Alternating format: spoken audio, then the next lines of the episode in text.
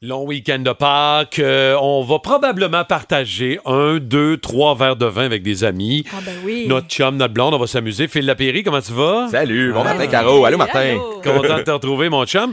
Avant de suggérer un bon Bordeaux ce matin, parlons question du public. Il y en a une pas pire pour le week-end de Pâques, Caro, pour Phil. Oui, il y a Julie Dégagné qui nous a posé la question concernant le chocolat. Parce que là, en fin de semaine, oui, c'est un long week-end, mais c'est surtout Pâques. Est-ce que vin et chocolat font bon ménage, Phil? Ben oui, une fois que les enfants vont être couchés, un petit morceau de chocolat avec un verre de vin, ça peut très bien terminer une soirée sur une peau douce. Là.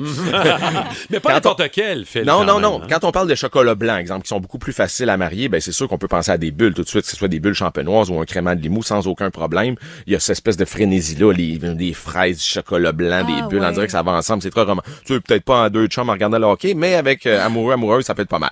Sinon, les chocolats au lait, sans aucun problème, avec des vins mutés. Je peux penser, évidemment, bien sûr, le vin muté le plus célèbre au monde, un Porto, de la gamme Tawny, exemple, qui a vraiment ce côté et qui souvent des arômes d'un peu chocolaté, mocha, cacao, qui sont vraiment séduisants à table. Pour des chocolats noirs, donc avec des plus hauts pourcentages de cacao, prenez des vins mutés également, mais du sud de la France, des Banyuls ou des Maury, qui sont des vins mutés qui sont faits dans le Roussillon, et là, qui ont justement ce côté un peu plus intense, un peu plus gourmand, qui ont bien sûr un 15% d'alcool, puis la charge en sucre résiduel de 120-140 grammes, mais t'as pas le choix. Si tu sers un vin rouge complètement sec, ça va être plus difficile au niveau de l'harmonisation. Très belle suggestion, c'est intéressant. Là, on va s'en aller dans...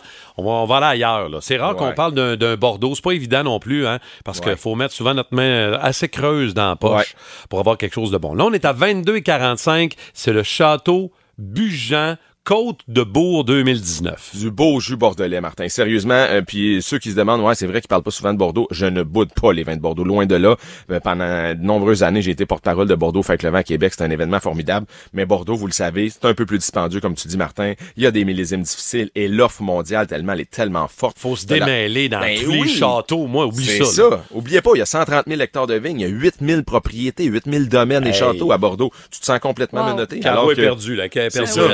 Alors que c'est plus facile d'acheter un Pinot californien ou un Malbec argentin. Tu as ton cépage, tu as ta région, c'est fini. Alors là, on s'en va sur la Côte de Bourg, qui est une appellation, une des 57 appellations de Bordeaux. Une fois de plus, ça complique la patente et c'est pour ça que souvent les jeunes, on va aller ailleurs. Sur la rive droite de Bordeaux, il y a un petit domaine qui s'appelle le Château Bujan. Et c'est ça que vous avez à retenir. B-U-J-A-N. C'est tenu par Pascal et Marielle Mélie. En fait, jusqu'en 2001, ils ont eu la propriété. C'est 17 hectares de vignes. Et c'est des gens, ce que j'adore de Bujan, c'est, vous savez que du vin, c'est pas de la boisson gazeuse. C'est pas du Pepsi, du 7-Up ou du Coca-Cola qui goûte la même chose chaque année. C'est bien rare qu'une boisson gazeuse, à moins de rajouter des trucs dedans, ça va goûter la même chose. Un vin peut subir les aléas, les hauts et les bas de ma nature, qui peut être super généreuse ou bien sadique sur une autre année. Donc, eux, Bujan, depuis 15 ans, je goûte leur vin, je fais comme, je reste jamais sur mon appétit, ou plutôt sur ma soif. C'est un Bordeaux classique qui est très typique, dans le sens où c'est représentatif. Si tu sors d'un cours de sommellerie, je te sers un verre de Château Bujan et tu me dis pas, à l'aveugle, c'est un vin de Bordeaux, retourne t'asseoir ces bancs d'école. Tu comprends? Parce que c'est hyper typique de ce que ça sent. Dans le sens où ça sent le café, la poudre de cacao, le mocha, le cuir, le tabac blond. Et c'est bien représentatif. Il y a 12 mois de barrique, c'est du Merlot qui domine. Il y a du Cabernet Franc également. Et je le répète, mais c'est un domaine qui a vraiment une belle constance. Et tu peux allonger ça un 5, 6, 7 ans. J'en ai goûté un dernièrement de 10 ans d'âge. Et là, je parle d'un vin à 22 piastres à matin. Ben oui. Une décennie en cave sans problème. Wow. Donc, puis là, c'est sûr qu'on a eu un espèce de 5-6 degrés encore hier, là, mais fait que j'étais encore en mode un peu peut-être gigot d'agneau, tourtière du lac avec un beau ketchup maison, mais ça peut aussi faire le boulot sur des grillades barbecue en fin de semaine, mais évidemment, on n'a pas un 20 degrés encore qui est là, fait que je voulais y aller avec quelque chose d'un peu plus réconfortant, de bonne mouture. Vous allez voir, c'est un Bordeaux avec des bonnes épaules, mais avec la fraîcheur en fin de bouche. Château Bujan, 22,45. Des belles quantités en succursale, évidemment, toujours intéressant d'avoir des quantités en ligne mais faites pas comme moi.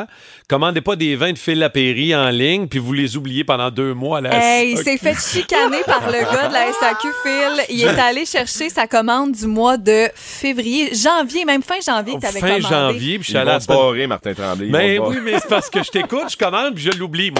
En tout cas, écoute, Château Bujan, très bon. Joyeux Pâques, mon Phil, c'est excellent comme suggestion. Moi, Caro, je pense que c'est sa cave qui est pleine, il n'y a plus de place à maison. Non, c'est ça. Quand t'oublies ton vin, c'est parce que t'en as peut-être un peu tôt.